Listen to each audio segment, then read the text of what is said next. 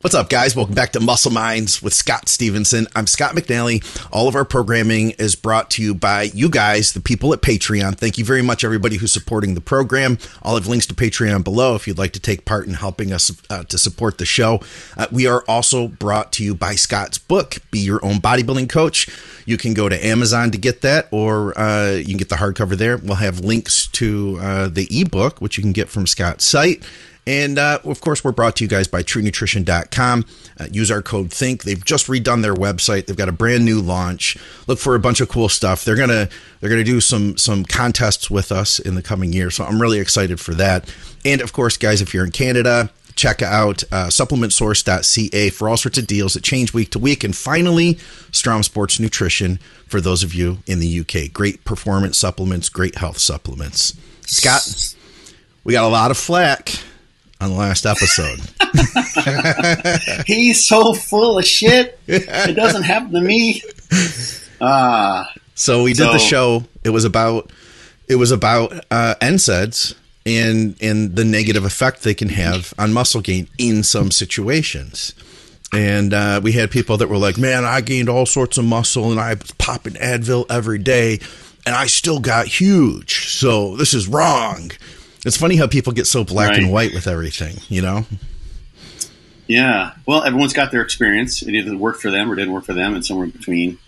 But as we've talked about so many times, biological interindividuality rules the roost. Yes. That's why not everyone is as big as Big Ramy, despite how much they try, right? Yeah. So, and this concept of I figured I'd kind of bring out the heavy hitters. I pulled a couple images from presentations that I give.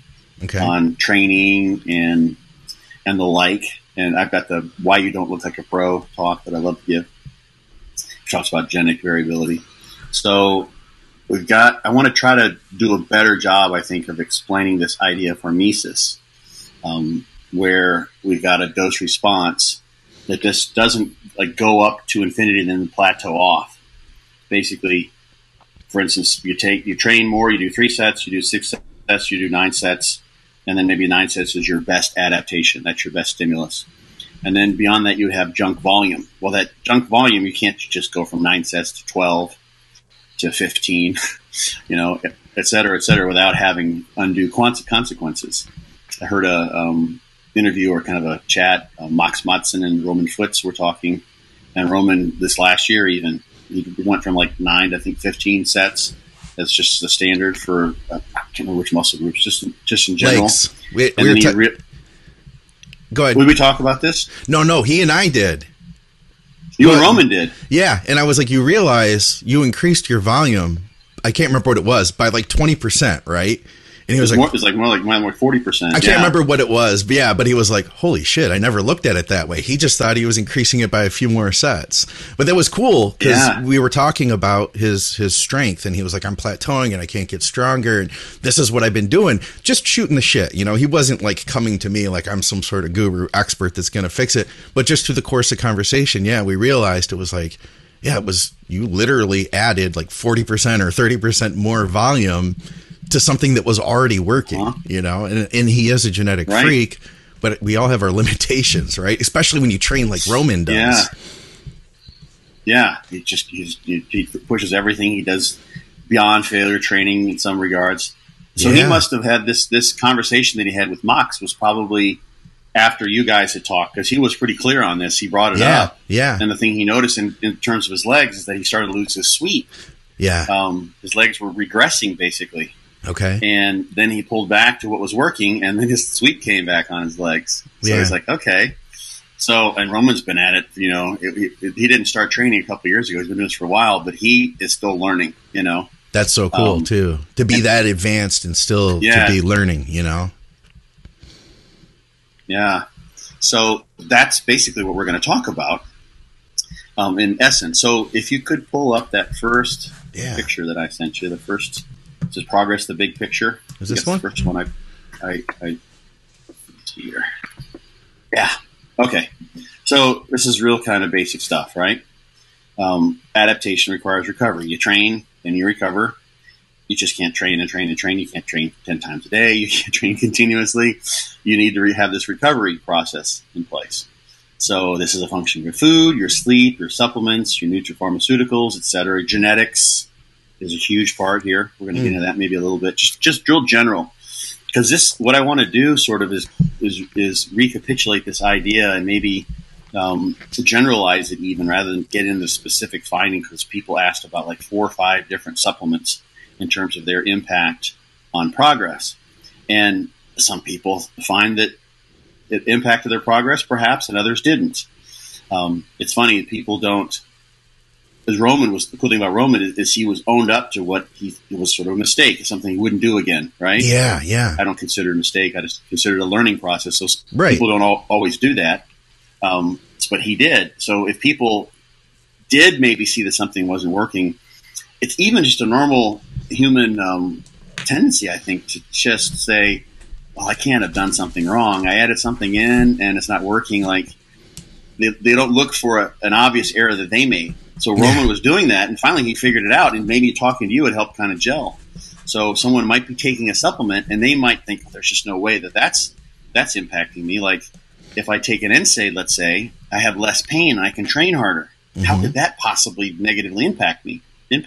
So if you took a look at the two figures down there below, we've got this balance of training stress and recovery, and the left teeter-totter image shows that recovery is outweighing the training stress. So really, your recovery has to be, in a certain way, outbalancing your stress so that you get not just back to where you've recovered, but then you have the adaptive process that's taking place. So you get back to where you're better, you're bigger, and that would manifest in being stronger.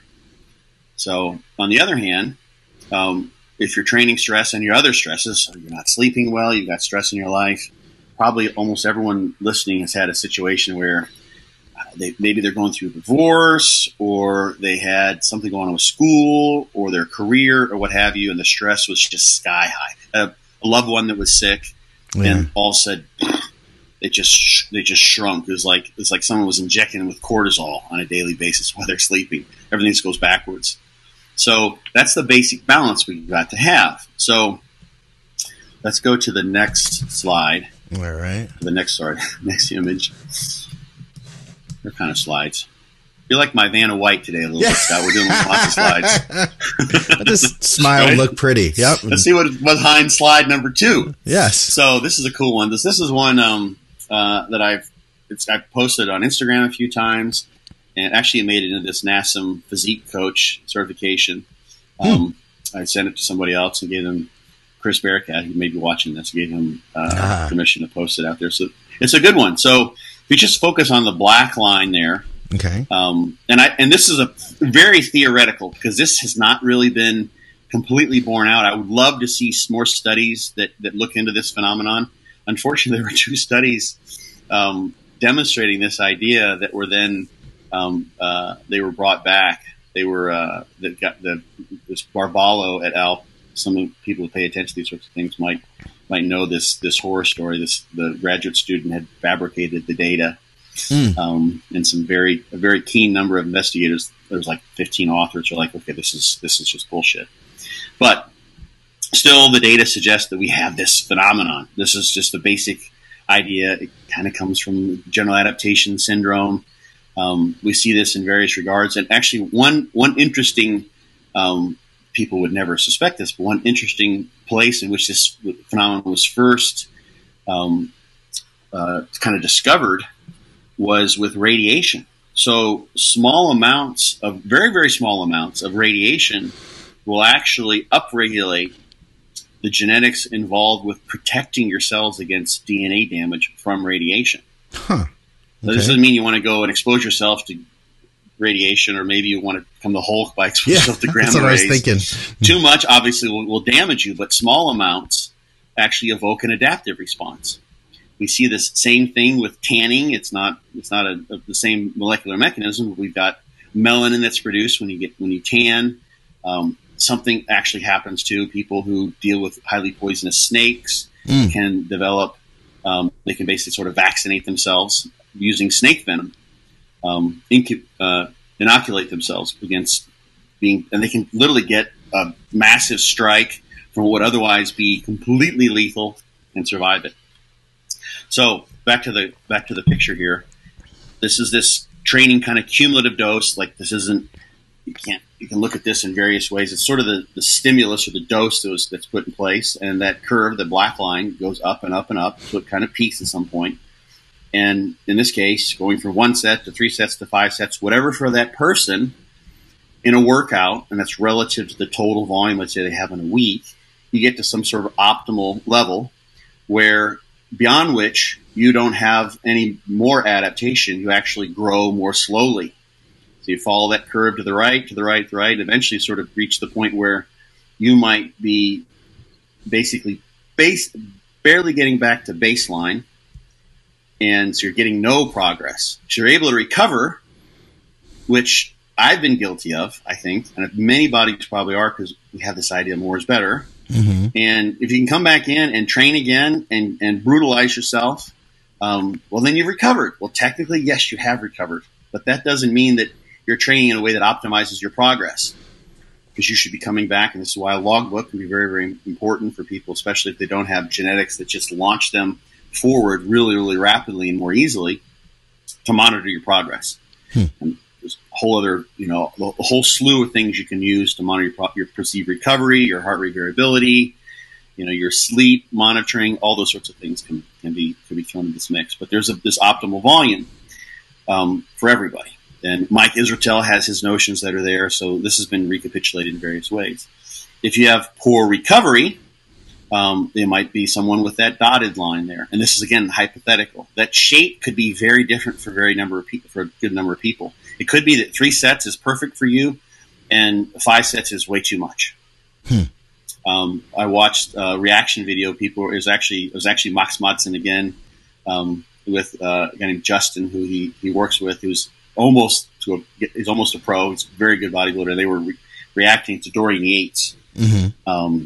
Blood and guts training, one set for each exercise, one all out set. And they just kept on saying, like, I can't hardly believe he just does one set, but he does. And for him, if he tried to do three and tripled his volume, mm-hmm. that would have tossed him into overtraining probably pretty rapidly, where he might have been able to recover from it. This is the interesting thing. He might have been able to come back in and duplicate his previous workouts, assuming everything was there recovery wise. Mm-hmm. But it wouldn't have been optimal for his progress.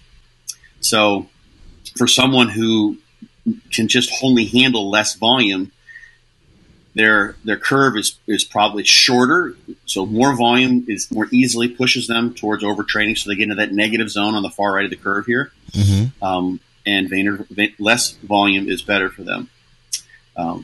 There's the green curve. That's where we have people who are better genetics. And I've kind of added two things to that. One, they have a higher curve, so they have a more positive adaptive response or positive adaptation, meaning they grow faster and/or they can grow more. They can just simply get bigger. So these are people who are typically end up being pros, for instance. They're outliers or they're extreme responders. Mm. And those individuals tend to be those who can also handle more volume. So they've got better recovery abilities. So you can throw more volume at them and they can recover from it. And because they have better recovery abilities, that whole system of recovery is better engaged for them to, in this case, adapt in terms of muscle growth. So I think, like we may have talked about last time, you've got various ways you can recover to strength training. I know we talked about this before in the podcast. And muscle growth is just one of those. Mm-hmm. Your nervous system can recover. The enzymatic, the energetic systems can adapt. You've got all sorts of ways your system can adapt to that stimulus, and muscle growth is just one of those. And some people just are genetically set up to have more muscle growth, perhaps relative to the other changes they might see. You think of someone like Paul Dillett or Flex Wheeler, kind of classic examples of guys who weren't crazy strong, but mm-hmm. were crazy big.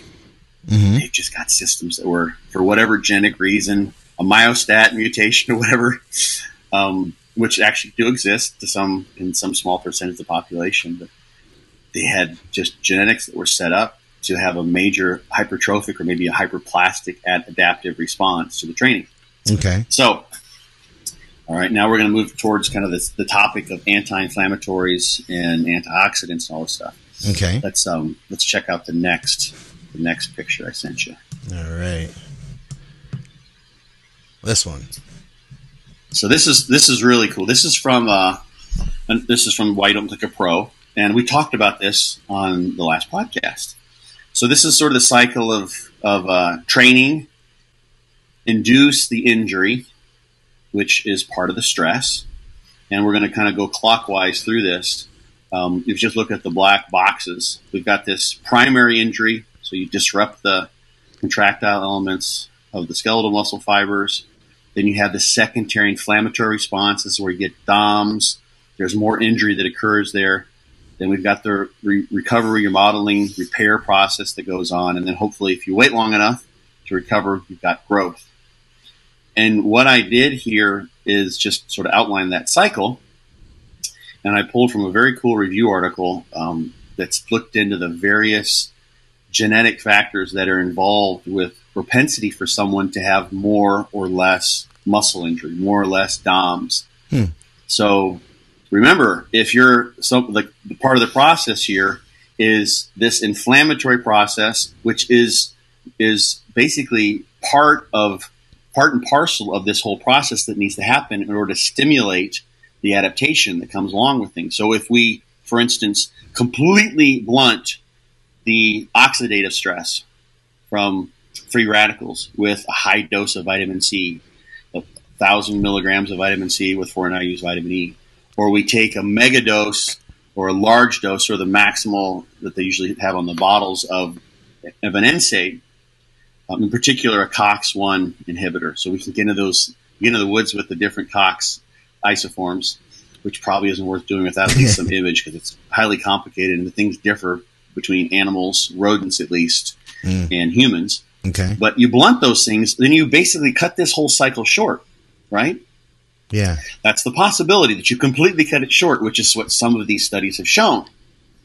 However, if you use an intermediate dose, then what you may have done is basically shifted where you are on that curve, that hormesis curve. I'm going to come back to that here in just a second. It's in the next picture. It looks just like the previous one, but I've added some notes to it, where you're more optimizing things. And this is what they saw in the study of acetaminophen, ibuprofen, and another anti-inflammatory with older folks where they actually got better growth. So they were too far to the right in terms of stimulus. It was beyond optimal for growth, perhaps. This is my theory. And when they limited this inflammatory response with an NSAID, it was as if they took them from 9 sets to 6 sets. Mm-hmm. They limited the stimulus, they limited the inflammation, and that may have been what was going on in terms of why they grew better with the anti-inflammatories in place. So that's one feature that is kind of seen, it's in this figure here. The other interesting thing, and this is what's pretty cool, these are just a few of the genes that are involved here. I just picked out some for the sake of just explaining the notion that are involved with each of these steps in this cycle. So if you look in the kind of upper right there, the actin-3 gene codes for actinin-3, which is a structural protein. So depending on which form of that you have, you'll get more or less mechanical damage. So you take two people, assume they're genetically identical except for the actinin-3. One will suffer more mechanical damage from a given workout, all those things being equal. So just after the amount of training that creates that initial mechanical injury will vary depending on the structure of the contractile proteins that you as an individual have in your muscle fibers. Then there are variations of tumor necrosis factor, I'm kind of going clockwise here around, and interleukin-6, these direct inflammation. Variations there will either amplify or relatively reduce the inflammation that you get relative to the structural primary mechanical insult that comes from the training itself. So there's another point of modulation, right? So you imagine we take 100 people and we say, okay, if you have this gene for actin-3 over here, this gene over here, it's like now you take those groups of people and you say, okay, if you got this TNF gene, that TNF gene, get into this corner, that corner, interleukin-6, we start dividing people up and you're going to have all sorts of potential variations. The last one along the circle there is insulin-like growth factor 2, which is involved with growth. Its exact functions are a little less nebulous, a little more nebulous than with IGF-1, but there's variations there that are predictive of the amount of muscle injury and soreness someone will have, or how long that lasts. So this recovery, repair, and remodeling process varies. So someone might have just as much structural damage, just as much inflammation, but the remodeling process might be slower or faster. Mm-hmm. So each of these steps is kind of like a conveyor belt where you're trying to build back your Steve Austin, basically becoming a bigger, stronger muscle fiber. Yeah. And you may have some slackers early on in the conveyor belt, and otherwise you're doing good. So you may be, let's say someone, I'm going to just toss this out just because it just occurred to me. Let's say Dorian Yates, it'd be actually really interesting to get a biopsy and do a genetic analysis and see what version of actin-3 he has. Maybe for him, he had one that made it such that he was more likely to incur a larger mechanical injury to the contractile elements from training. So he could only get away with lower volume.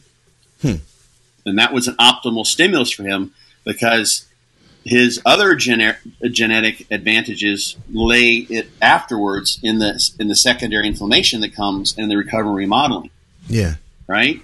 So 3 sets for a muscle group per workout was perfect to set in motion the inflammation, but he was really, really genetically elite, let's say, in terms of the other aspects of this whole cycle.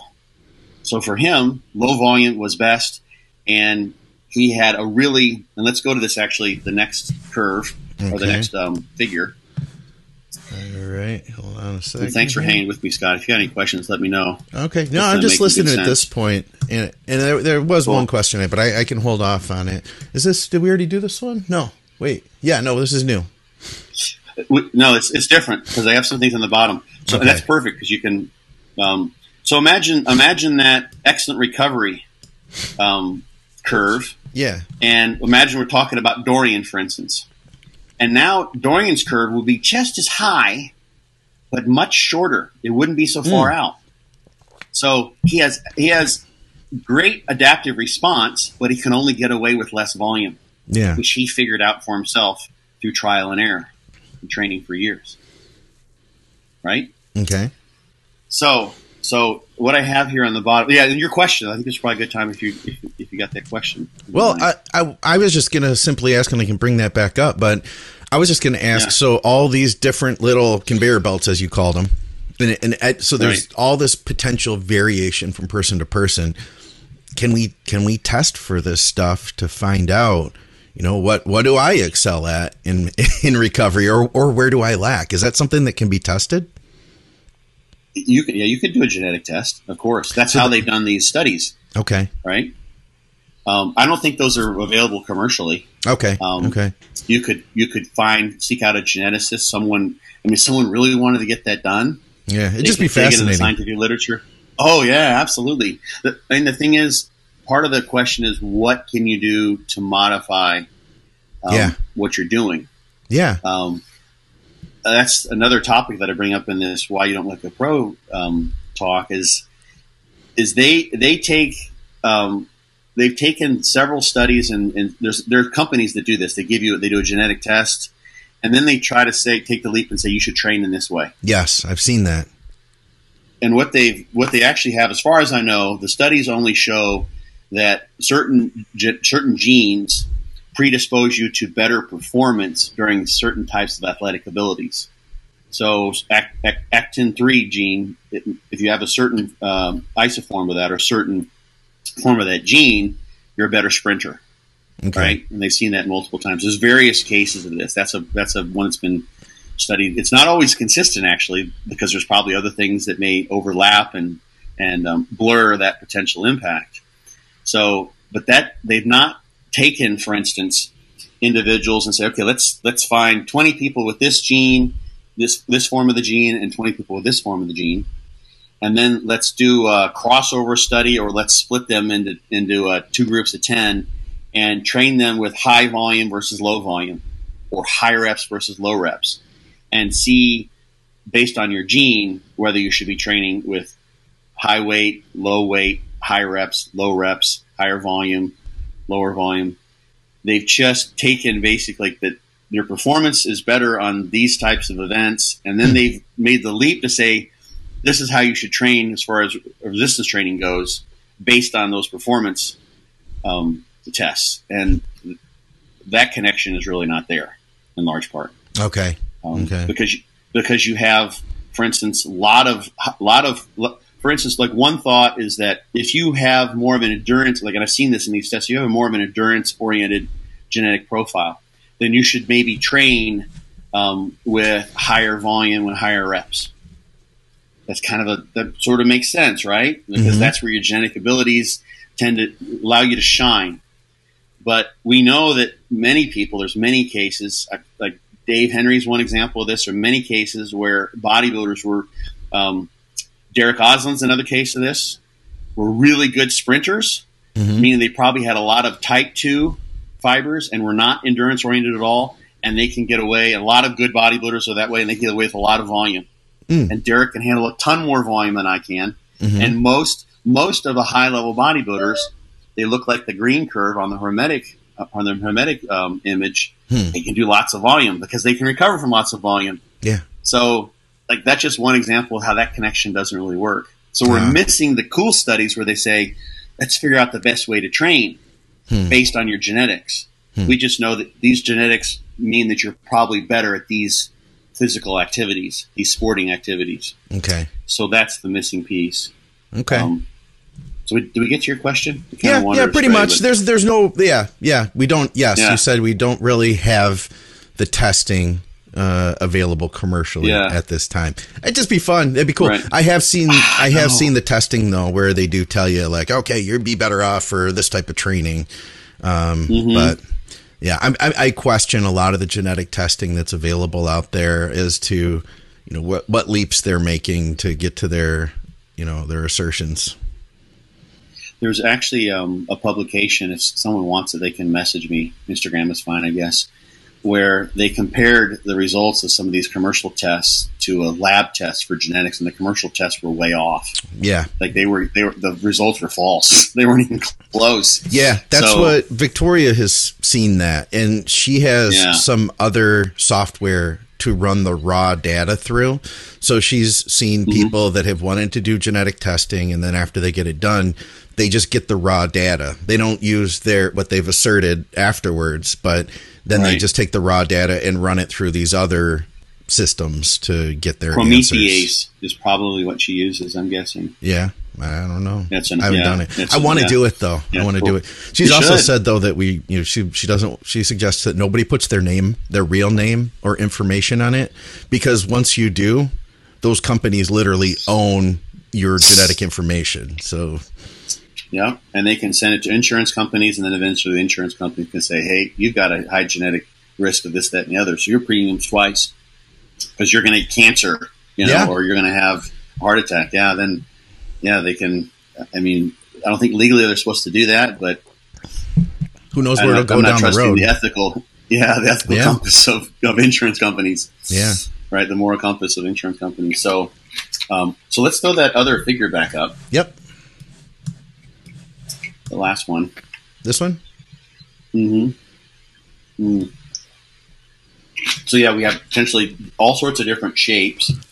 That's kind of what I'm getting here. So if you look at the bottom, I kind of made some notes for myself.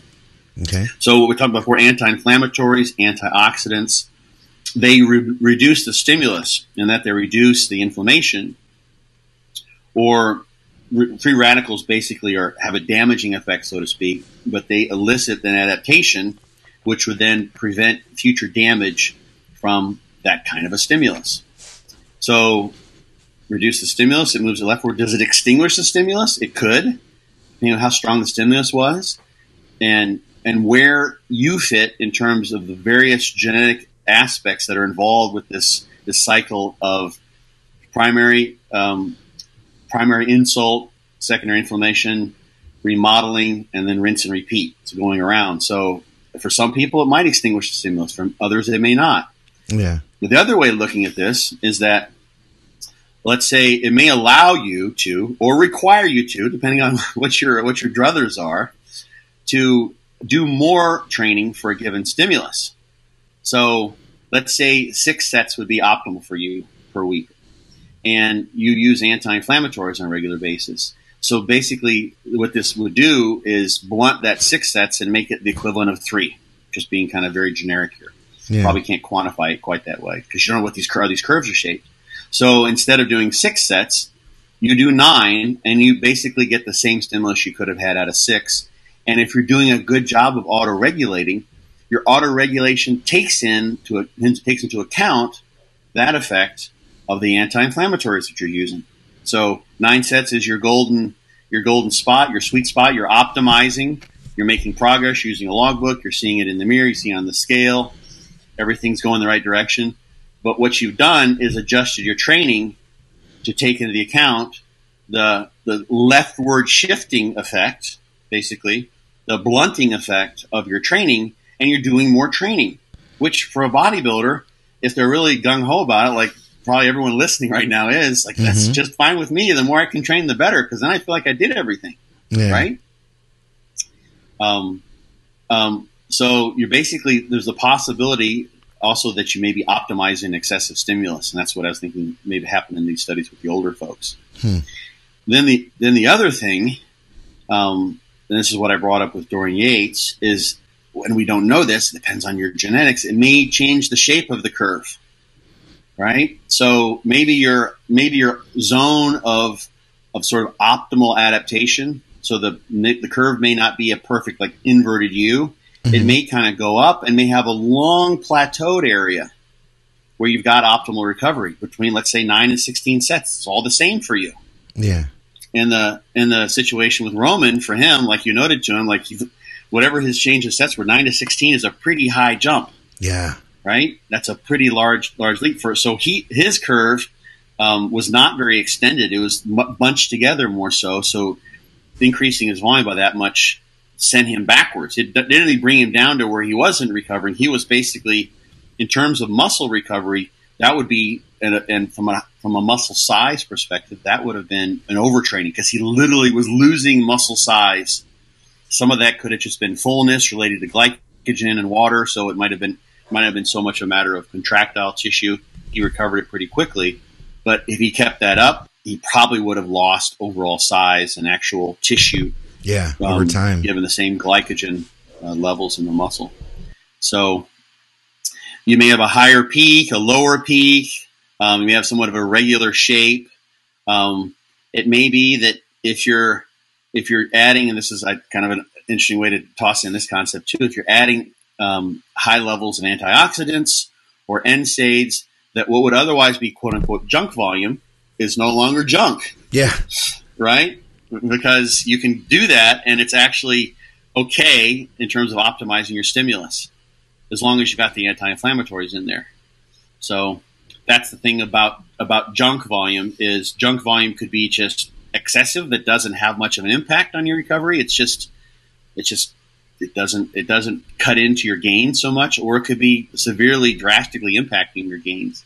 So it may be that someone would do best with 9 sets. And instead they do 16 sets, and they can get away with it because of the NSAIDs, the antioxidants that may be taking. So that junk volume is just junk volume, but it's not adversely affecting them. So they don't see it as junk because it doesn't really have an impact on them. So they'll make progress. So that hopefully that is a way for folks to kind of conceptualize how everyone could be very, very different. You can bring that picture down if you want, Scott. Conceptualize how everyone could be so different, and it also could depend on which substances you're using that have these impacts, right? What about there's different pathways? Okay, go ahead. Yeah, what about anabolic steroids? Because we did get a comment that, these studies, I'm certain these people weren't enhanced athletes using anabolic steroids. These were just normal people. What role would anabolic steroids play in this all these curves? It could totally minimize the negative impact. Yeah, because that's raising the level of your curve, and maybe even spreading it out. So, you know, if let's say 600 milligrams of naproxen or something like that, you take, or 400 milligrams, you know, you just take a, you know, 200 milligrams in the morning, 200 milligrams at night. It's a modest dose that as a natty could maybe take a chunk out of your gains, but now you've got a much higher curve and a much wider curve. So it has a very minimal effect. It's more of, you know, just kind of drops in the bucket as opposed to drops in the glass. So here's another nice analogy that might work for some people. Like if you're a natty, you've got a glass full of water and you put a couple drops of dye in there. Like, okay, we changed the color of the water. It's definitely been impacted. But if you've got a bucket of water, you put a couple drops in there. It's like, I really don't notice much. It looks pretty clear. There's a little hue to it, maybe a little tint, but it's not nearly as colored as the glass. So, yeah, how many times have you heard people say, and I think there's truth to this, anabolic steroids let you get away with all sorts of quote-unquote mistakes in your diet, in your recovery. Yeah, you don't have to learn as much. No. How many jack guys are there that go to the clubs and they get drunk 2 nights a week, right? And they're geared up and they look great. They look almost better than any natty, or it's definitely better than your average, even above average natty. Right. And if your average natty did that, like they would be crippled. They would never make any progress. Yeah. They would probably look like they didn't even train because they'd be undoing all those little progress steps they make forward because they have to add those things together. Yeah. Right? Yeah. So at least it works for a while, so that's a good question. You know, at least it works for a certain level of development. And for most of us, at least with average genetics, and then you eventually, even with gear, have to still get to a point where you need to figure some things out. Yeah. Not everybody. I mean, not everybody. Right.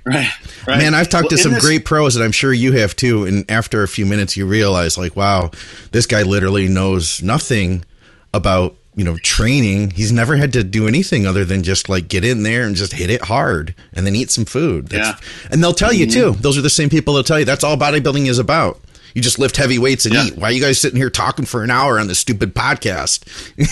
You know? Right. You know, there's so many analogies, but it's like someone who was just born in a Lamborghini, you know? Yeah. So they can go 150 miles an hour. Like their 0 to 60 is nothing. You know, so they're outperforming everyone really easily. Yeah. That doesn't mean, and I'm no car expert here, but it doesn't mean you couldn't take that Lamborghini and put a turbo in there and put nitro in there and soup that up so it's even better. Yeah. And that's what guys like Ronnie, for instance, did, Ronnie Coleman. Yeah. You know, and then they become like, holy shit. But most of the time, many pros are in their pond at home. Yeah. And they don't see other pros necessarily. They don't have that perspective to know that those little things do matter at that higher level. Yeah. And you guys got like Jose Raymond I talk about, got his pro card many, many years. And then when he finally decided to compete as a pro, massive leaps forward. Sean Clarita was a natural pro for years. That guy trains like an animal. You know, he's dotting every I and crossing every T. And that's why he's, you know, 212 Mr. Olympia. So, and Ronnie was someone else, you know, who was doing, you know, everything right, just never missing meals, blah, blah, blah. And then he added the gear in there, and then he got some help from Chad and optimized things even further. Little technology on his side. Exactly. So those little things do make it matter, but relative to someone who's just so much better than everyone else, you're not going to see that. You don't have those learning opportunities. Yeah. So it can and could make a difference depending on the person, though. Yeah. So some of the questions, and I can sort of address this, Jerry. Let me see if I missed any points because I made some notes. Hey, guys, I'm going to take a brief pause to shout out our advertisers. I'm going to try to make this quick, but keep in mind, they're responsible for helping us to put these shows out. If you guys want to support our programming, of course, you can do so through Patreon. And thank you to everybody who supports the show through Patreon. I will have links to that below, as well as to all of our advertisers. If you shop with our advertisers, you'll get great products that I stand behind, and you'll also be supporting our programming. First of all, check out TrueNutrition.com if you're in the U.S. I use their hydrolyzed beef collagen every day, and I use their citrulline malate, beta-alanine, and EAA on days that I train. They have high-quality protein powders and tons of flavors. Hit me up if you have any questions. Use our code THINK over there. You'll get some additional savings, plus you'll support our programming, and you'll get some high-quality, third-party tested supplements. If you're in Canada, check out SupplementSource.ca. They have blowout deals on top name brand supplements. They constantly have different things happening, so be sure to go to their site and check them out. I recently saw Carbolin for like $30 off. I mean, you really can't beat those prices. Plus, they have free shipping over $99. If you're in the UK, then you probably already know about Strong Sports. They're one of the leader in health supplements in the United Kingdom. Strong Sports Nutrition has standalone supplements like NAC and Tutka, and they have finished blends like Support Max, a high-quality, well-priced on-cycle support stack. I have links below to everything. Thanks for watching. Thanks for your support. I sent you those questions. Yeah. They asked about, for instance, curcumin. Mm-hmm. Turmeric contains curcumin. Bromelain, Boswellia serrata. What was another one that was asked? Vitamin C was brought up again. Yep. And well, there's one more, I think. Omega-3s, too. Oh, yeah. So yeah, so we've got some interesting stuff. Let's throw. So here's something that's it's kind of interesting about skeletal muscle is a really phenomenal tissue because it's so plastic, and it's meant. You can think of it this way conceptually. It's meant to be fine-tuned by exercise. In fact, our bodies are to some degree. So we're really set up health. If you would imagine. It's almost like there's a maintenance effect that comes from exercise. So it's like if you have a car and you just leave it sitting in your garage and you never drive it and you don't do anything to it to prevent it from degrading, it will. And that's what happens with sedentary living. So we have some required amount of maintenance that is just comes from normal amounts of activity. It doesn't take a whole lot to get yourself out of the bottom. Get you away from diseases of sedentary living. Yeah. So when you do things like have a mobilization of a skeletal muscle and where it's not able to move at all, so it's not getting any of its normal activity, that's a pathological process that actually involves an inflammatory response that is involved with this breakdown. So you've got a inflammation that is excessive relative to a building process because you're not stimulating any protein turnover or much protein turnover with the sedentary muscle.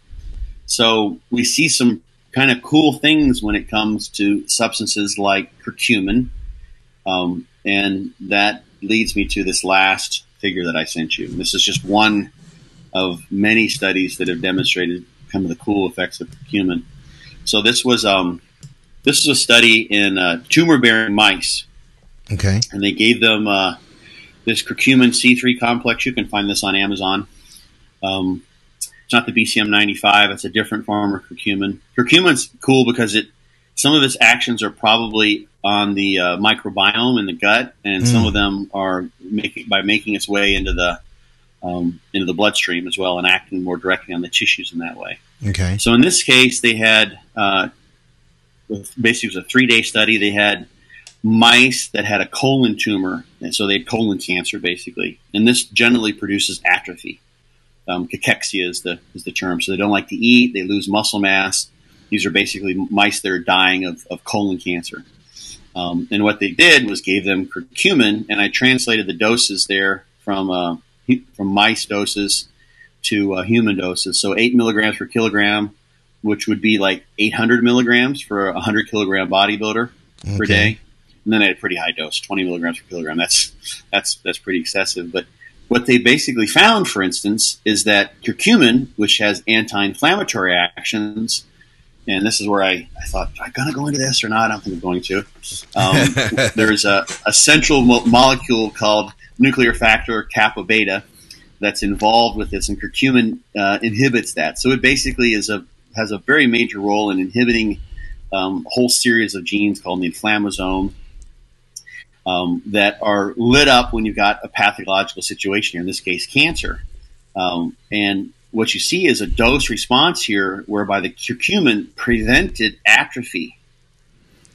It's actually a pretty substantial, if you look at that high dose group, is a pretty substantial difference in, this is surface area, basically cross-sectional area of the skeletal muscle fibers. The pictures up top show you a cross section. You can't see it very well. I'm sorry for that, but if you have the actual paper, you can see those. That's a cross section of the muscle, and they actually measure the muscle fiber cross sectional areas. They're much bigger in the high dose curcumin. So, for instance, when you've got a situation where you're not training, let's say someone was casted, right, or they've had surgery, or they've gotten sick, or they can't train, or whatever, curcumin has a preventative action on atrophy. So it can limit atrophy because it has a negative impact. It inhibits inflammation in these sorts of pathological situations. So there's tons of very cool studies. I'm not going to get into all of them. But Boswellia serrata, somebody asked about that. It has acts through some of the same mechanisms as curcumin. So I would expect the same impact there. Omega-3 fatty acids. So those feed into prostaglandin synthesis and produce what are generally anti-inflammatory prostaglandins. The interesting thing there, and the studies are, the data is mixed, but the interesting thing there is that there's at least one or maybe two studies now showing that omega-3 supplementation can improve the protein synthetic effect of amino acids. So you consume amino acids, especially the essential ones, they turn on protein synthesis. And the individuals, one of those studies with older folks, Smith et al., the omega-3s, although they have an anti-inflammatory action, and this was without training, they increased that the extent to which protein synthesis was turned on by these amino acids. So omega-3s can be potentially anabolic in that sense. You can take that figure down if you want, Scott. Okay. So... And the thing that, being an old dude, it's been around for a while, I remember when people first figured out, hey, omega-3s might be important. They are essential fatty acids, right? Yeah. And there were guys finding that they were having repartitioning effects from adding in decent doses of omega-3s. I don't know how much. Some guys were probably, you know, using a lot more than they needed to. But it may have been in your typical chicken and rice eating bodybuilder who's avoiding fatty meats. They weren't getting a whole lot of salmon all of a sudden, for instance, as a source of omega-3s. Now they were going from a relatively deficient to a more optimized omega-3 level, and they started having literally muscle gain and even fat loss in some cases. Yeah. And you see from omega-3s, they actually can make their way into the mitochondrial membrane and have an uncoupling effect in the way that they're not DNP, but they have an uncoupling effect, which is what DNP does. So they can actually allow you to burn off more energy for a given amount of energy intake. And generally speaking, when you take in PUFAs, polyunsaturated fatty acids, those tend to create the least amount of body fat gain relative to the caloric intake. Saturated fats tend to be the worst.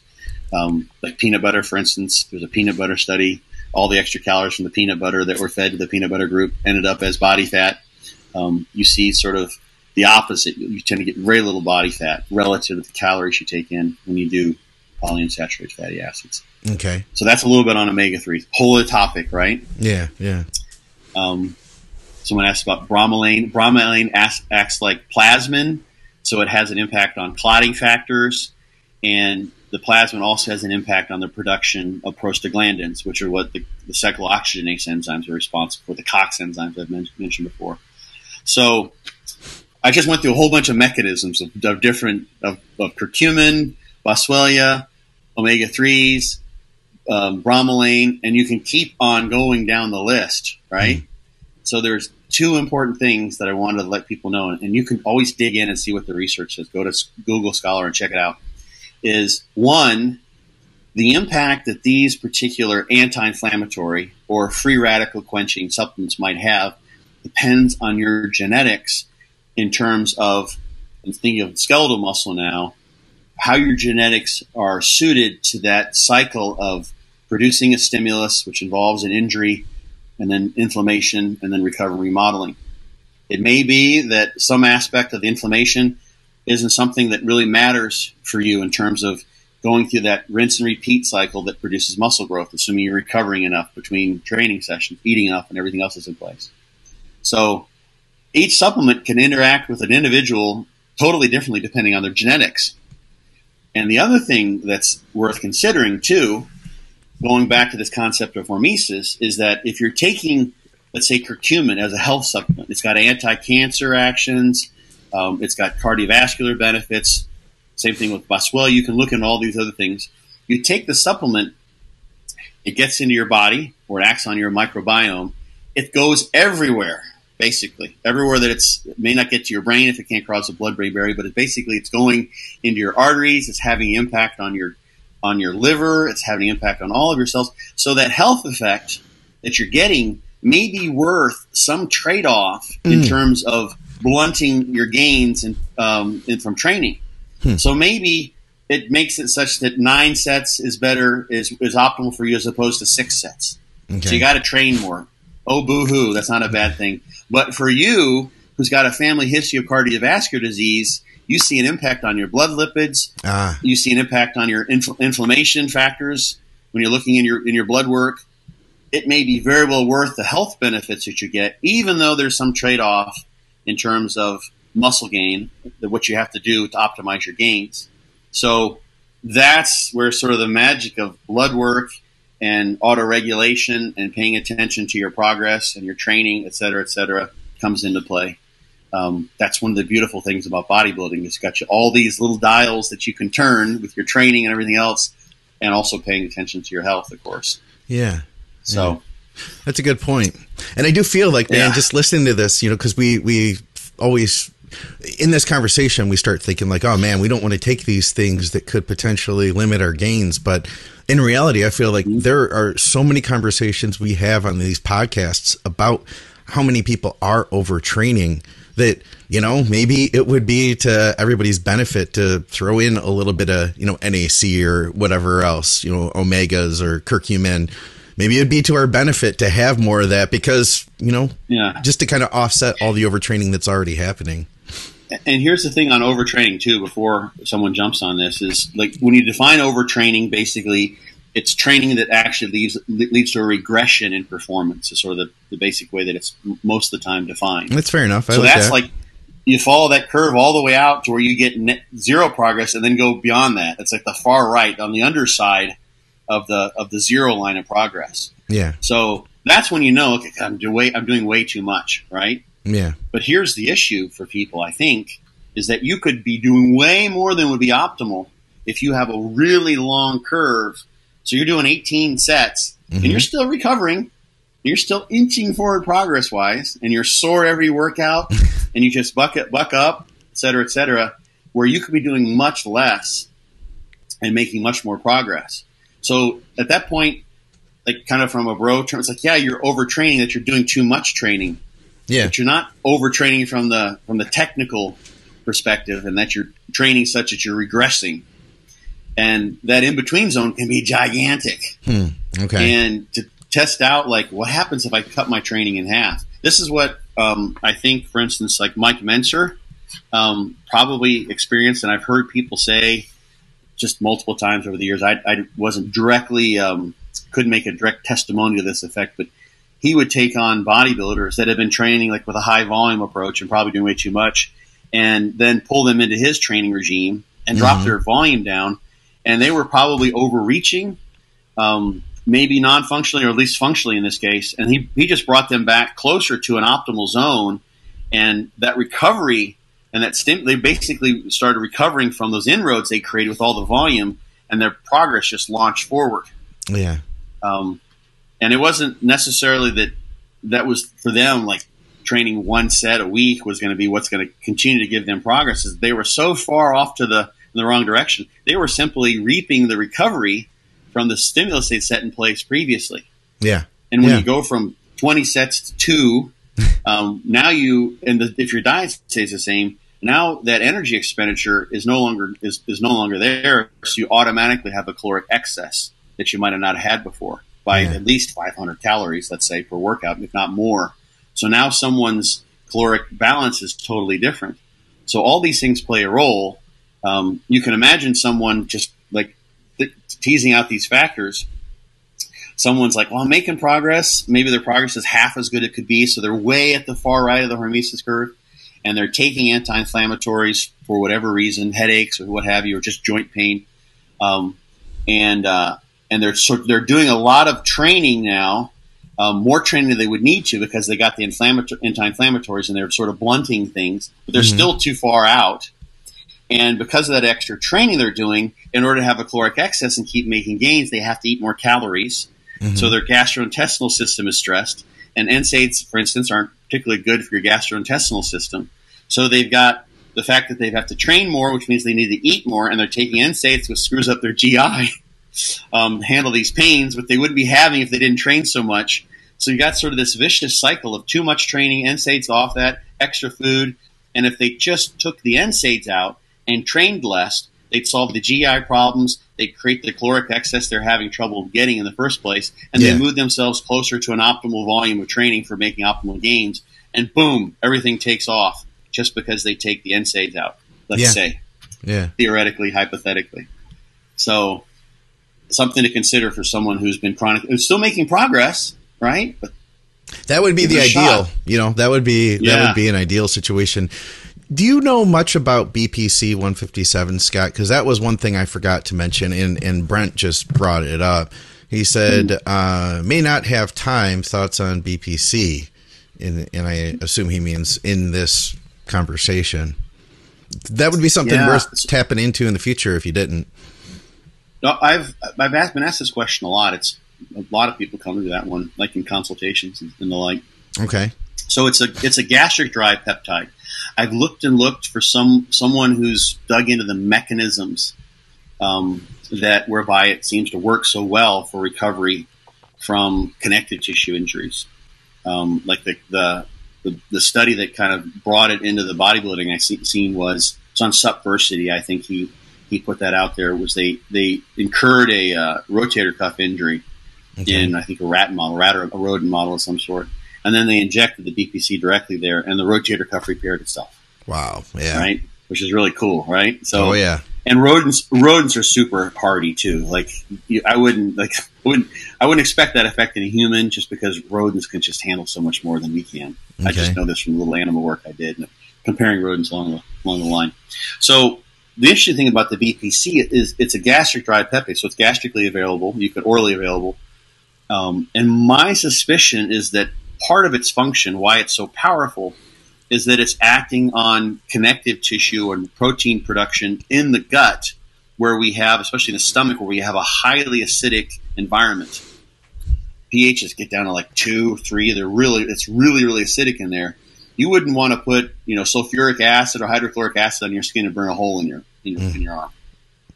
But your stomach is creating that as part of our digestive process. Yeah. So you've got a mucus in there. There's various protective mechanisms, but my guess is that BPC, for instance, is one protein that's produced there to stimulate those cells to have a rapid rate of turnover so that your own stomach acid, the parietal cells produce your hydrochloric acid, that you're not basically eating your own stomach away. So it's a very specific peptide that's normally produced there in that very, very caustic environment. So so that's sort of like some idea of, that's my guess as to what its function is endogenously. When you inject it exogenously, it seems like it really stimulates rapid protein synthesis when you're recovering from an injury. People find this. It has an anti-inflammatory effect as well. I've looked for these mechanisms, and about every 6 months I dig in and see if I can find something I didn't find before. So my concern, and I had a couple guys that I worked with, friends, one was a client for a while, who have torn muscles and used BPC and then tore again. And I talked, I'm not going to name any names, but I talked with someone else who had I'm not going to say, if I said what the injury was, actually people would know who it is. People would put it together. Yeah, people put it together. But, and so the concern that I have is that if BPC is going in and it's activating some genes involved with collagen synthesis or elastin synthesis or connective tissue protein strand synthesis, and it's turning on in a really rapid fashion, it's tapping into a genetic program that turns on various genes that are involved with this recovery and remodeling process. How different is that perhaps compared to the remodeling process that would normally be available if you weren't using BPC? What would be happening with just the endogenous molecular singling molecules that would be involved with that process. So let's just think about collagen and elastin in a tendon. So elastin's really elastic, collagen not so much. And like an issue with some steroids, Winstrol I think is one that's been investigated in this regard in terms of tendon mechanical properties. It tends to make tendons perhaps a little more brittle, so they're not as elastic.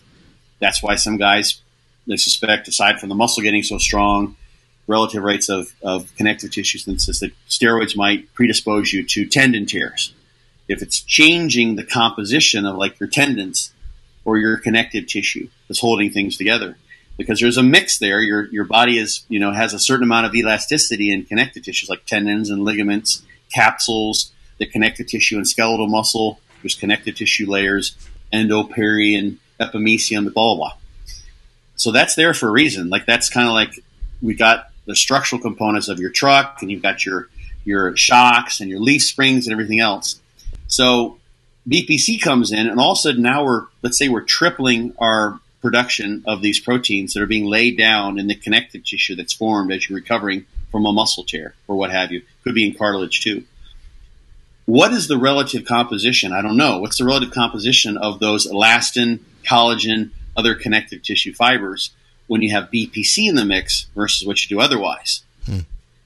Is the devil going to want his due, so to speak, because you've just cut your recovery time in 1/3 in terms of now you've got connective tissue that maybe is not as elastic. That happens with scar tissue in general. You don't have as much elasticity. Maybe that's even worse.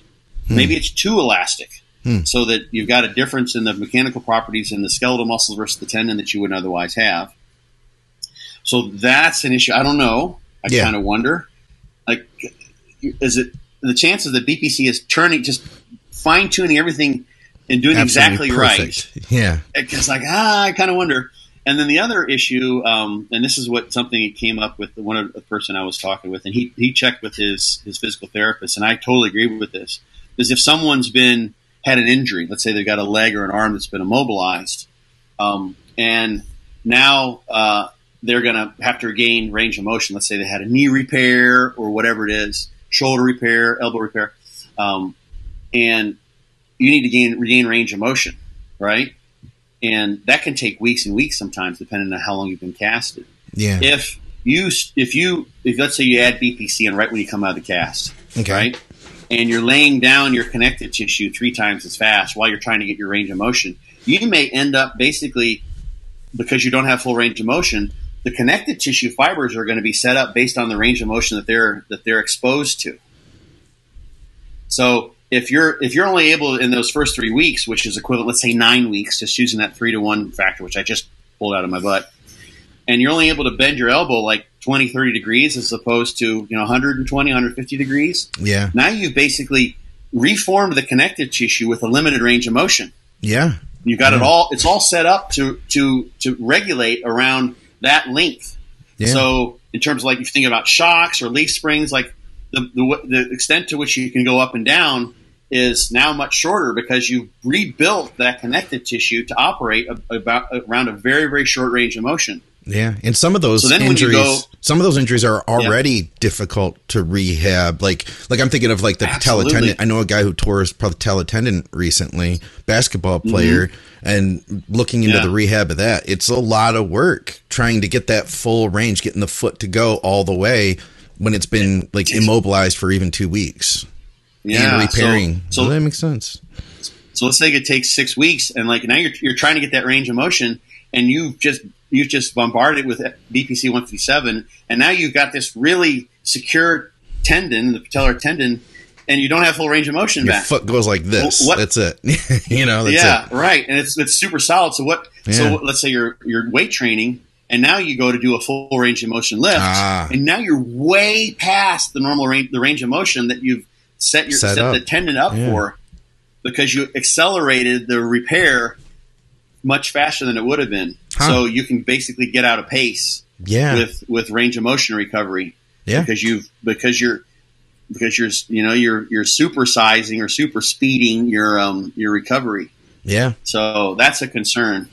And that's, I mean, it's definitely got a use. I mean, I really, I really think that, I mean, compared to NSAIDs and some of the other things that the doctors give, I think that the pharmaceutical industry probably don't want BPC-157 to come out because it works so well. Yeah, it has so many cool actions, and it's endogenously produced.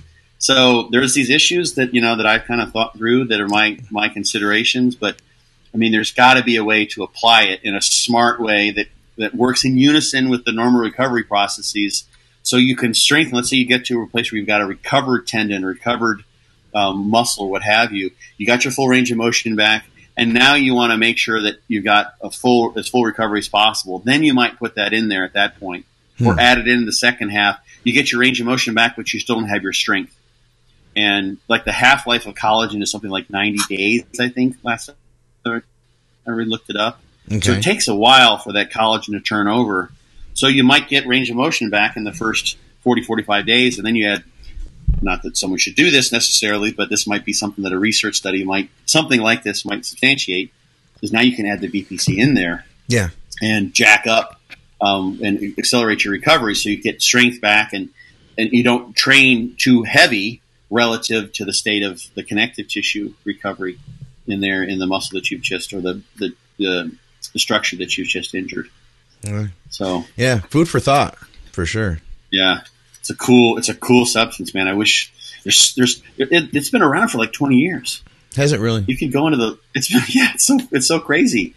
That's why I'm wondering, like, why hasn't someone jumped on this? You know, like, what's going on? And I think I'm guessing the pharmaceutical industries think, okay, if we take this and we introduce this, then it's going to kind of compete with, we have 10 other drugs that we're selling that this one would replace. Yeah. Well, we don't want to do that because we want more money. So we could make $10 million off this one. We'll make $100 million or $10 billion off this one, $100 billion off these. Let's not bring that one in there because it will supplant all the other money makers we have.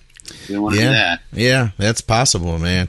I hope that it does continue to come out, and I mean, I feel like it's at a tipping point now. Like, so many people know about it, so many people are using it. Yeah, we're at the point now where WADA identifies it as a banned substance, so it's like we're getting there. You know what I mean? I think we're getting there. But if not, hey guys, go to Amino Asylum, use our code THINK. I've had a lot of people that have benefited from it for a lot of things, like people who have gut issues. It's really good for that too. Yeah. So yeah, there's a lot of things.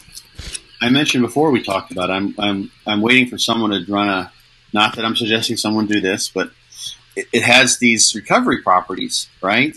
And it seems to be anabolic too, but it's anti-inflammatory. So it'd be an interesting thing to see what happens if you add that in on a regular basis in terms of growth. Does it act as an anabolic, basically? Yeah. Essentially. But yeah, because it definitely stimulates protein synthesis. So it's not just blunting inflammation and limiting the stimulus. One other thing worth mentioning was one of the other questions that was in that list of questions is timing of these things. This person, I had this in my Be Your Own Bodybuilding Coach book, like the half-life of oral vitamin C is like 10 to 12 hours. So, and N-acetylcysteine has a really long half-life too. So one of the problems with taking those, if you want to take them for health reasons, is that it could be that you're blunting your training stimulus. So the idea would be take them on as far away from your training stimulus as possible. Yeah. The training stimulus, I think we mentioned this last time, train, set those things in motion, and then if you want to add something for a health reason, do it afterwards. As to how long would be optimal, you can look at half-lives. That might play a role. It's hard to say for sure. Yeah. But, you know, yeah, that's another factor to consider. But when in doubt, if you think you got a good health benefit from one of these compounds, and you can still make gains, I say go for it. Yeah. Yeah. I think that's probably good advice. Hey, I got a question for you. All right. So you had mentioned at the beginning of the show, we were talking, actually even before the show, you were talking about mistakes and really them not being mistakes, but, you know, opportunities to learn. Can you think of, and of course, this is like a big dramatic YouTube kind of question, the biggest mistake that you learned from in your own bodybuilding? And I'm sure there's been many, many, many. But I would love to hear a story of something that you, a big mistake that turned out to be a great learning thing for you. I could, but I would sort of be incriminating somebody if I did. Right? Because it was something it's a mistake that happened in bodybuilding, but it's happened many, many other times in my life. Okay. In various ways. So I could just say it in a general way. But I'm a giver, kind of one way to look at it. And without going into my whole family of origin story as to why I am the way I am or how my personality has developed the way it did, my role in my family is I tend to give and give and give and give. Okay. And I get taken advantage of it a lot. Okay. So I've done that in terms of bodybuilding.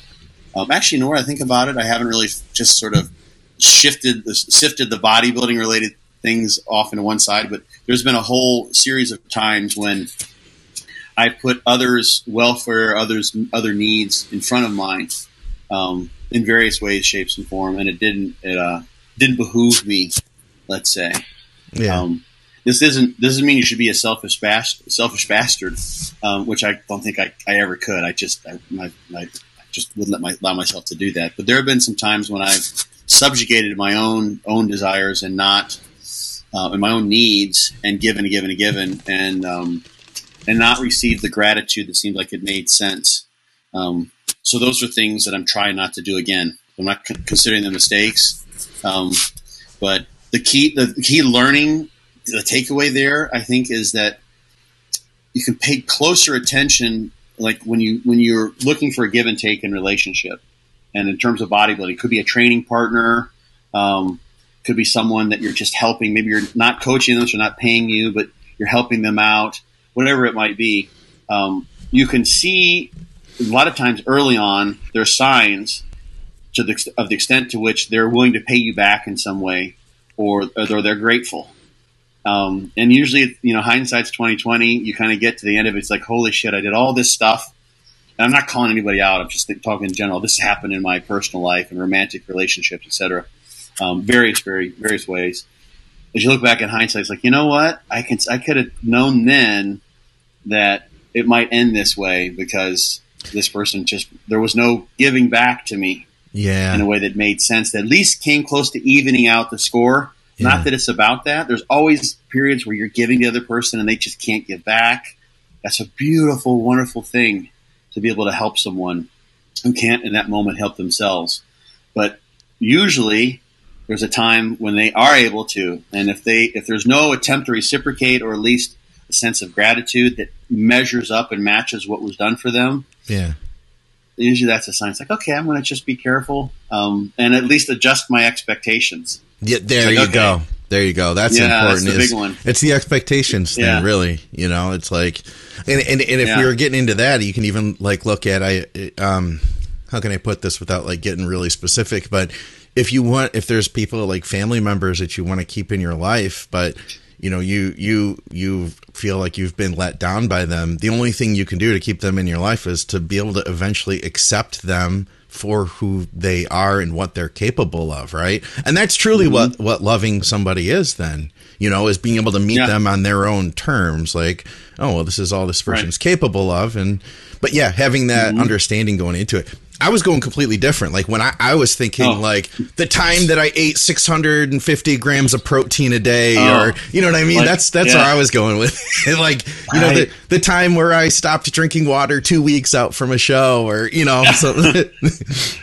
I wrote kind of an article about this for Elite FTS.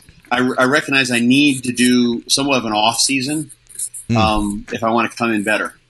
So there was, I don't remember exactly the it may have been this neuralgia paresthetica thing, because I've been battling that for years now, on and off. I fixed it, but I dieted down and came back to the Masters Nationals one year, and I was the lightest I'd ever been at that time.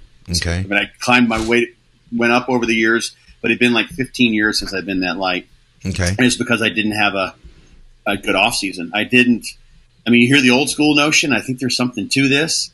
A lot of guys see this is you kind of got to get fat to look good and get lean. Yeah. Not that you want to intentionally just add body fat, but you need to get out of shape to get in shape. I think it's the way some people say it.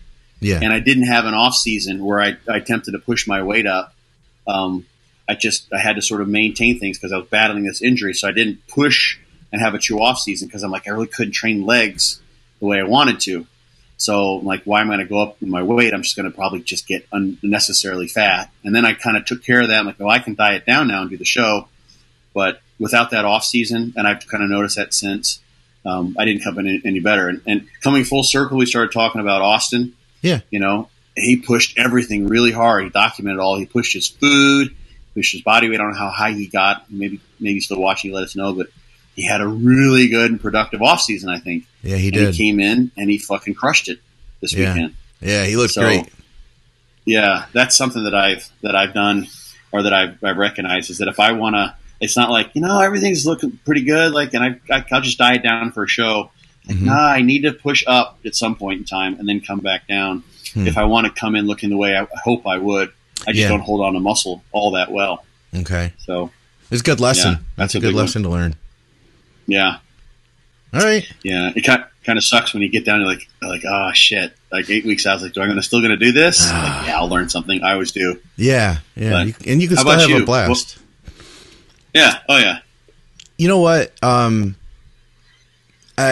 job I did for 7-Up required me to burn so many calories that it definitely blunted my ability to gain muscle. You know, when I was up at my highest in calories, I was eating so much, and it wasn't all good quality either. I ended up messing up my digestion with that. Like, I overtaxed my digestion to try to keep up, because I just said, you know what, fuck it. I know I have to eat more. I couldn't get rid of my abs no matter what I did. I was like, I know I'm not like adding enough, because no matter what, even when I'm feel like I'm pushing food in the off season, I'm still lean. So I know that I'm capable of handling more. I haven't reached that point where it was ever too much. So finally I said, screw it. And I pushed it. But you know, and I did move up that year. And I did, you know, suffer gut issues as a result. But looking back at all of that, I would say that, you know what, that wasn't an important job. And if I really loved bodybuilding, and like I said, that job was not important, I really needed to focus more on getting a better job to be my best at bodybuilding. That's really what it came down to. You know, sometimes we're in a good career where you know, like I work with a younger guy who is constantly climbing telephone poles. That's his job. It is a physical job, and we're up to like a few cheat meals per week, and you know, drink this Gatorade through the day, you know, all this stuff, right? You know, and it's like, but in his case, it's a legit career that he's doing. He's getting good benefits, and it works for him. But you know what, if you were in my position where I could have gone somewhere else and gotten another job that paid just as much, it would have benefited my bodybuilding to have just bucked up, gotten a new job, gone through all the BS that you have to go through with like relearning and, you know, like learning a new job, learning how to do things, and the discomfort and the uncertainty that goes along with that. Had I had the courage to do that sooner, I would have been able to have been a better bodybuilder. Full stop. You know, that's really what it comes down to. Interesting. You know, one of my best friends, I don't like to mention people because I don't really want to mention what they do, but he wouldn't care. But the way he sets, and he's been training a long time, and he does his training. He basically does like a 3-way split, and he trains Friday, Saturday, Sunday. Okay. Because he's so busy during the week. Yeah. And that works for him. Yeah. It actually works for him. He does pretty well. Oh, okay. Yeah. And his recovery is on point. So, you know, he just kind of bucks up on Friday, you know, after the long week, but he's got 4 days. He did his job, and it's not like he's just totally dragging from his job. Yeah. But to go and train after he's done his job, it's a lot. Not optimal, but after you know, last time he trained a Sunday, and now it's already Friday. Yeah. He's recovered from the training, and he's ready to train too. You know, and so he kills it, and then he just eats, and he literally so he can eat and rest and recover, and it works for him. Works for him really well, because he's training like, you know, once a week, and that is a good recovery time for him. That works for lots and lots of people. Yeah. So just toss that as an option. Like, most people wouldn't want to do that, you know, necessarily, but I find, you know, where one of my holdbacks is or holdups is of training like that, and I think other people have, I've seen this with other people too, is the longer you're out of the gym, the harder it is to stay plugged in with what you're doing. Like if I'm going to the gym regularly, then I know it's like you got to eat this food and, you know, be ready to go for that next workout. But if I had like 4 days off, and I'm just, you know, I'm just throwing that out there. I feel like that would become a challenge in itself, is like, hey, stay plugged in. These days are important too, you know? Yeah. He's been training, you know, longer than most of the listeners have been alive. So that's not an issue. And he's a personal trainer. Yeah. And he's going to a good gym to train. So it's kind of like if Gold's Venice, like, and I get to go to Gold's Venice, you know, or Bev's or whatever. It's a really awesome gym. But yeah, you're right. Yeah. The pattern for some people is really important. They fall out of that groove and then that's it. Yeah. So, but I mean, it's not ideal, but people can make that happen. Cause I think he just, I don't know. I haven't been around him long enough recently to know, like, he probably is just like eating and napping, like the whole, it's like a giant, like skip load for an entire weekend, right? That's literally what he does. He just chows down, but it works. Okay. It's very much, it's like he's skip loading with both his diet and his training. Yeah. And he's done it that way for years and years and years. Does he have a pretty good physique too? Like he's gotten some development out of this. Yeah, it's my buddy Mike Gustafson. He may be listening. Yeah, Masters Mr. Universe. Well, I guess he's done okay for himself. Yeah, he's won a few of the Arizona shows. Yeah, he's not the biggest dude, right. But he knows. Yeah, he's done all right. And the thing that's interesting, like, because Mike and I talk. Mike has just got it's so much fun to talk to him because he got so many fucking crazy stories. Oh yeah, because he grew up in Sweden, but he lived all over Europe. Yeah. He's been involved with all sorts of stuff. Okay. And like the skip loading, like strategy, like that's something they've been doing in Sweden for decades and decades. And he's talked to Ken. Ken knows him because they message every once in a while. If he watches, like he watched Ken's interview at Elite FTS and he loved it. I think he messaged him after that. So that's cool. He stays in, you know, contact with people. So Ken knows who he is. But yeah, he's been doing that for a long time. I've mentioned him before. He's the guy when he does like a shitload before in the morning of a show, he gets a Pizza Hut pizza, and he doesn't eat Pizza Hut pizza during his diet. Yeah, so it's totally off diet. But he's that one exception. He'll order it, so he has it, and he'll I think he starts eating at like 4 o'clock, 5 o'clock in the morning. Damn, and he puts down a Pizza Hut pizza the morning of the show.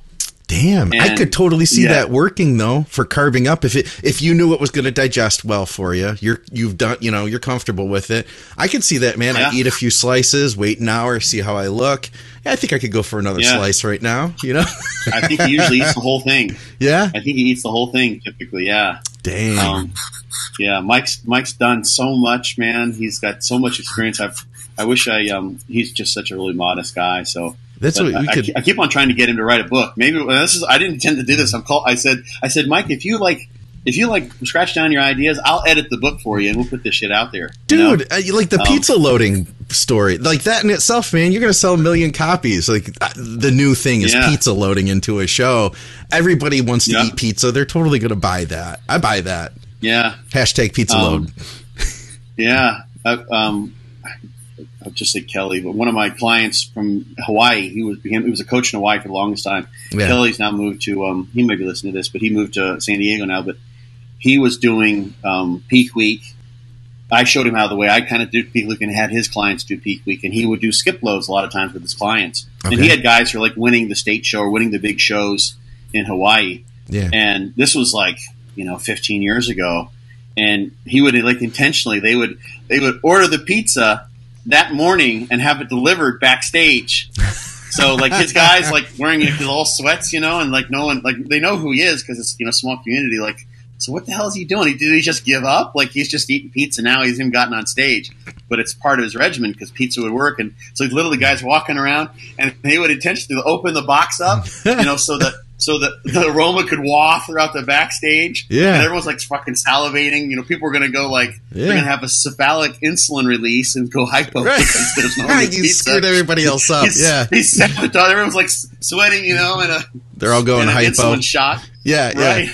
And he's eating pizza. Eat this pizza, right? That's crazy, man. So that was like, it reminds me, like Lyle McDonald told this story. There's a guy, a physical therapist, who was his training partner for years. And this was over 20 years ago, but this is when people really didn't know about ketogenic diets. Yeah.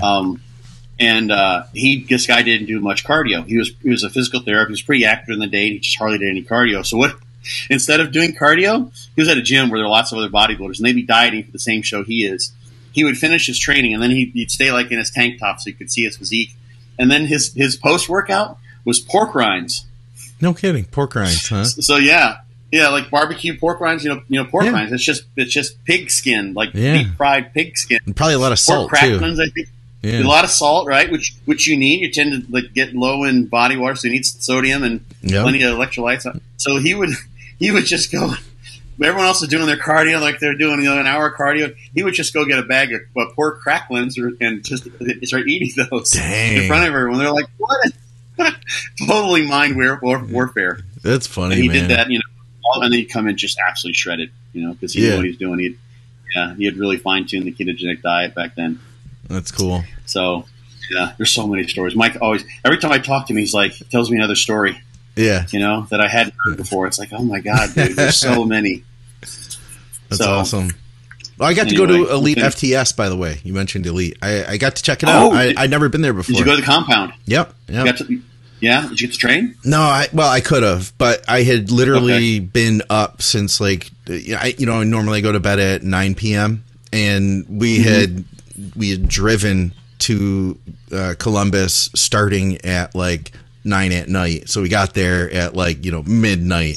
And then the next day we were up till 2, and then the next day we were up till 2, and then I went to Elite after that. So I was not in the mood to train. I didn't feel good. You know what I mean? But it was cool to see the place and to meet Dave and to see just to see just to check it out, man. I would have loved to have trained, but I wasn't mentally or physically prepared for that particular day.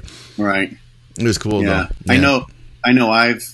I've traveled before. That's kind of another second answer to your question about mistakes is I've traveled once when I was in the UK, this happened, and once when I traveled to California, and my recovery wasn't on point, and I had a chance to train, and I'm like, this is like, I'm in this atmosphere with other bodybuilders, and I want to train. I trained really hard, and I've suffered little small muscle tears. Yeah. Not that I felt like, but it's just because I wasn't properly hydrated, or I trained too much, or whatever. Everything wasn't up on point, and so that's something I've learned is like when you made a smart choice, I think, because I would have been very tempted to train. Yeah, but it's not always the right thing to do. It's funny because when I got there, probably lost weight. Yeah. Oh, yeah. And then the food was off too because I didn't have meals prepped and there was nowhere to really eat. So it was like, eat a big meal here and then have a couple shakes and then eat another big meal here.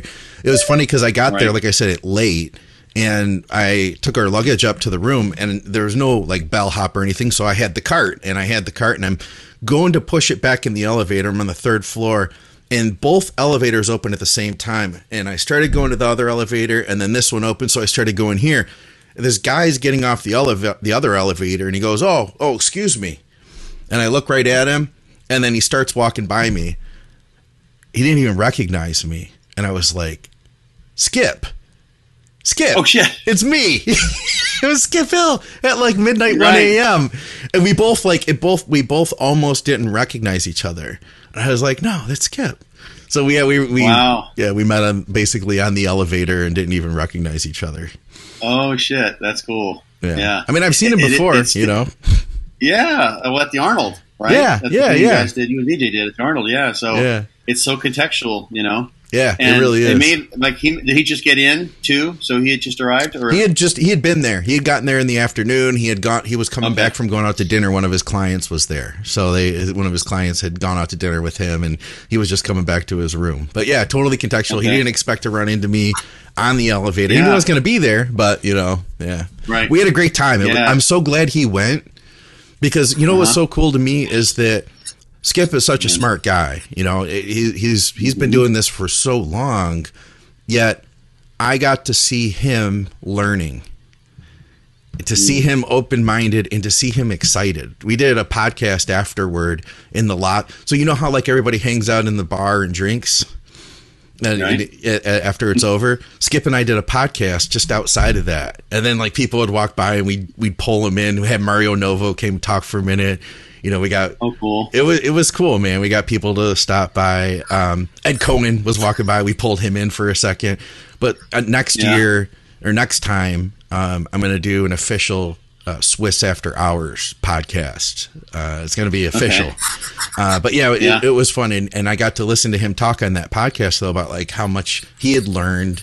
And it was cool, man. It was exciting to see somebody who's been at it for so long and he's forgotten more than he knows, and he's still learning more, you know? Yeah.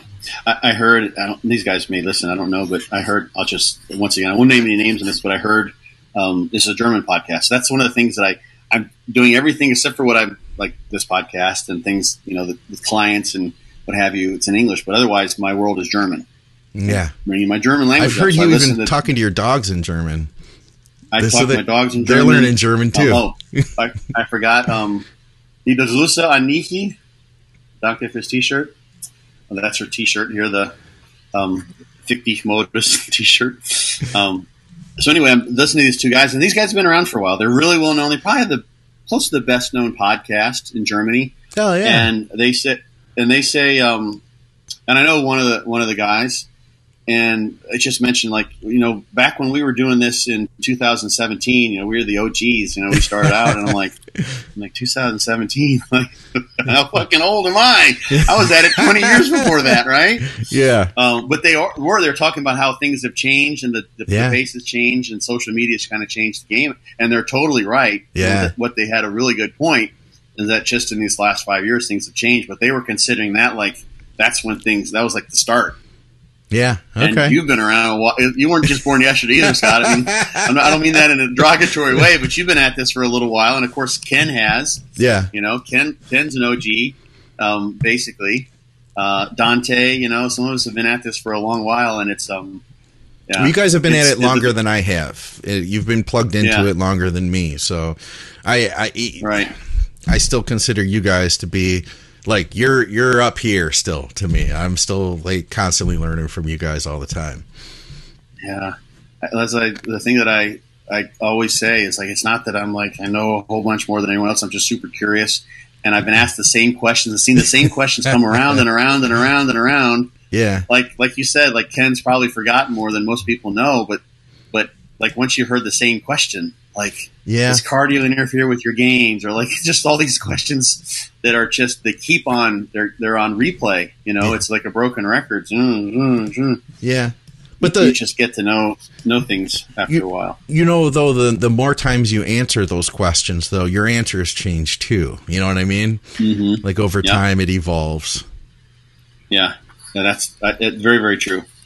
Very, very true. I've always, like in my talks, some of these, images, the figures came from my talks.